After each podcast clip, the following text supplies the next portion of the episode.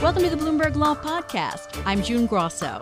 Every day we bring you insight and analysis into the most important legal news of the day. You can find more episodes of the Bloomberg Law Podcast on Apple Podcasts, SoundCloud, and on Bloomberg.com slash podcasts. It's the beginning of a new Supreme Court term and one that will run the gamut of polarizing issues, gay and transgender rights, abortion, gun control, and DACA, with decisions that will affect millions of Americans coming during the run-up to next year's election. Joining me is former United States Solicitor General Gregory Garre, a partner at Latham and Watkins and global chair of the firm's Supreme Court and appellate practice. The court is obviously going to consider a lot of controversial issues. Is there one that stands out in your mind? I think what's unique about this term, at least compared to the last couple of years, is just how many hot-button issues it's put on its plate. I mean, it seems as though it tried to lay low the last couple of terms to the extent possible, and now it's got a whole menu of issues ranging from abortion, guns, religion, DACA, gay rights. And so it's it's hard to single one out. I think what's unique is just the, the bevy of controversial issues before it. Let's start then with gay rights, which is going to be heard tomorrow. Justice Kennedy was the pivotal vote in all the court's gay rights decisions. So does this put the spotlight on Justice Brett Kavanaugh? I think, you know, certainly it's significant, and that'll be the first time that we hear from Justices Gorsuch and Kavanaugh in this area, I mean, particularly given Justice Kennedy's retirement. I do think that these cases are different than the gay marriage cases and the like that were decided several years ago, and that these are really going to be focused on the text of the statute, in some sense, are statutory interpretation cases, albeit ones that have a, obviously, crucial impact on a particular segment. And do you have an opinion as to which side has a better case of statutory interpretation? I, I don't, at least uh, not one here today. I think what I would say what's really interesting about this case, though, is that, you know, both sides have approached it from a interpretation perspective and have relied on various aspects of Justice Scalia's methodology and are claiming to, you know, take the, the throne on statutory interpretation. So I think it's a testament to how statutory interpretation has changed over the last couple of decades, and it's interesting to see both sides coming in with a Scalia-type approach to the issue. As if the court didn't have enough controversial cases on its docket, last Friday they added an abortion case. Right, and this is this is one that, interestingly, that the court had issued a stay in from the lower court's decision, staying the effect of the underlying Louisiana law, which which involves admittance privileges to local hospitals and is sort of a follow-on to the Whole Woman's Health case that the court decided by a five three vote a few years ago with Justice Kennedy still on the court. So Chief Justice Roberts dissented in the Texas case. Does that put him in the position here of overturning precedent? Well, I mean, I think he's, it, it's a different case today than it was at the time of Whole Woman's Health, in that we now have the Whole Woman's Health decision, which is entitled to full stare decisis effect. So I think, you know, the Chief Justice will have to view the case through that lens. And obviously, the uh, state is arguing that the Texas law is different in some respects, and the challengers are arguing that it's just like the Texas law, if not worse in some respects. And that's the sort of thing that the justices are going to have to work through in deciding the applicability of the Whole Women's Health decision. Of course, abortion is an area that draws more protests and more concern than a lot of other areas, certainly for women. Are you of the opinion, as some legal scholars are, that the court is not going to make any wholesale changes, that they're going to sort of go inch by inch if they're going to change abortion rights? Well, I think, you know, this case is, is very much narrowly focused on the same issue that was decided in Whole Woman's Health in, in terms of the a particular type of state law requiring doctors to have admittance privileges at local hospitals. So, it, you know, it's hard to see the court going broader than that in terms of the specific issues presented, and certainly no side has uh, suggested that this case involves a challenge to Roe versus Wade itself. So I think in terms of the, the scope of this decision, all eyes will be upon it, and obviously it would be our first sign, indication from the, the current court as to where they are on these issues. But I think there's only so far the, the court could go here. when the chief makes speeches or does Q and A's, he often goes out of his way to emphasize that the court is not political. He did this last month in a speech in New York. Will he be able to maintain that with the kinds of cases that the court is going to be deciding this term, the kind of issues that divide the country?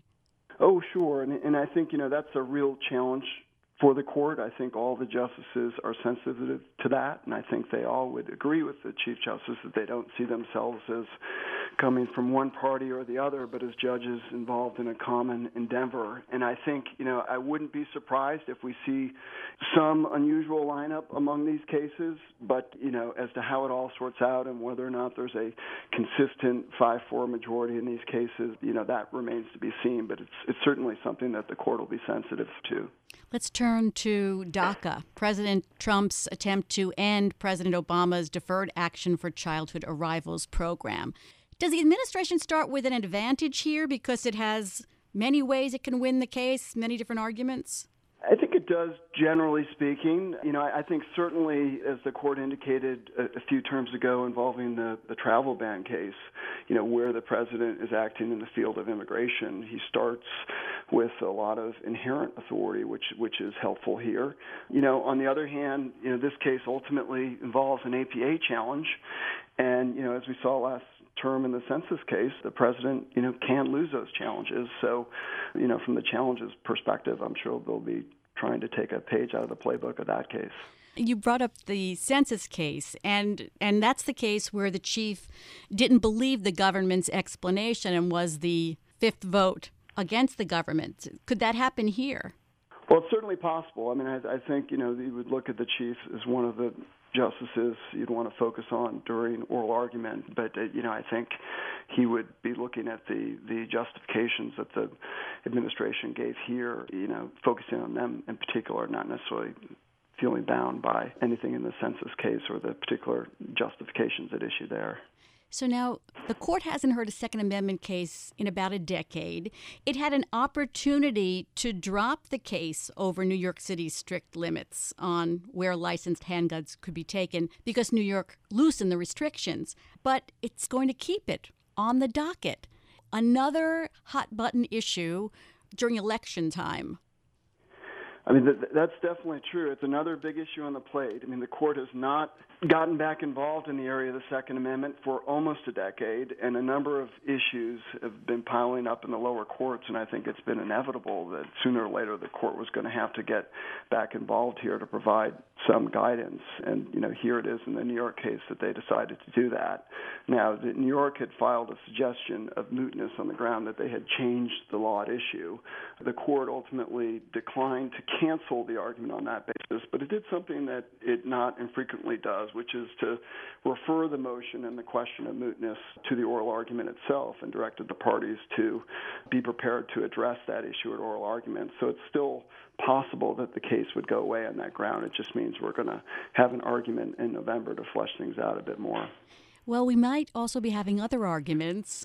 The Democrats' demand for documents and testimony from the president and the White House are winding their way through the courts. We saw there was a decision in New York and then put on hold by the uh, Second Circuit today. So impeachment is on the horizon as well. Can the court avoid getting involved in these issues, or is it going to have to take up these issues? I think it probably would like to avoid getting involved in those issues to the extent possible, but, you know, it, it can't always control the, the circumstances that are bringing the cases to the court, and that's true with respect to a number of these issues in terms of how they come up and in what context.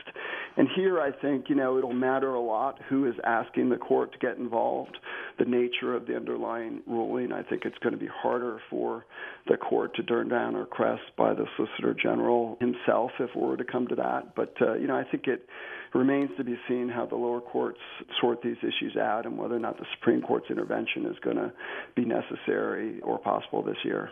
I often count how many seconds it takes before a lawyer is interrupted in an oral argument with a question. And now the court says it's going to give lawyers two minutes uninterrupted.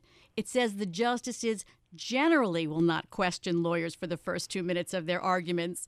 So does this give you comfort when you're going to be uh, doing oral arguments? Well, I think it's one of the biggest developments in Supreme Court oral arguments that we've we've seen in a long time, and I think practitioners are excited to see how it plays out. You know, as a lawyer, it tells you up front about how much time you're going to have and gives you an opportunity to try to frame the issues before the court, and I think all of that is, is uh, terrific. But I think, you know, at the same time, the real argument doesn't start until the questions start flying, and I think, you know, that's where the rubber hits the road, and that's that's not going to change at all under the the new rule as things play forward. Has it become more of a hot bench in recent years?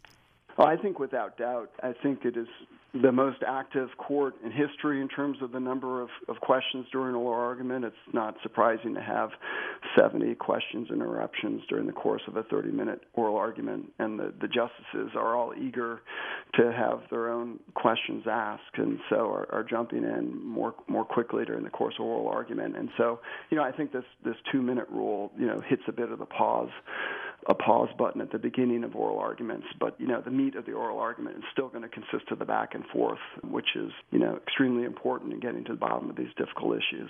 Thanks so much, Greg. That's Gregory Garre, former U S Solicitor General and a partner at Latham and Watkins. Thanks for listening to the Bloomberg Law Podcast. You can subscribe and listen to the show on Apple Podcasts, SoundCloud, and on Bloomberg dot com slash podcast. I'm June Grasso. This is Bloomberg.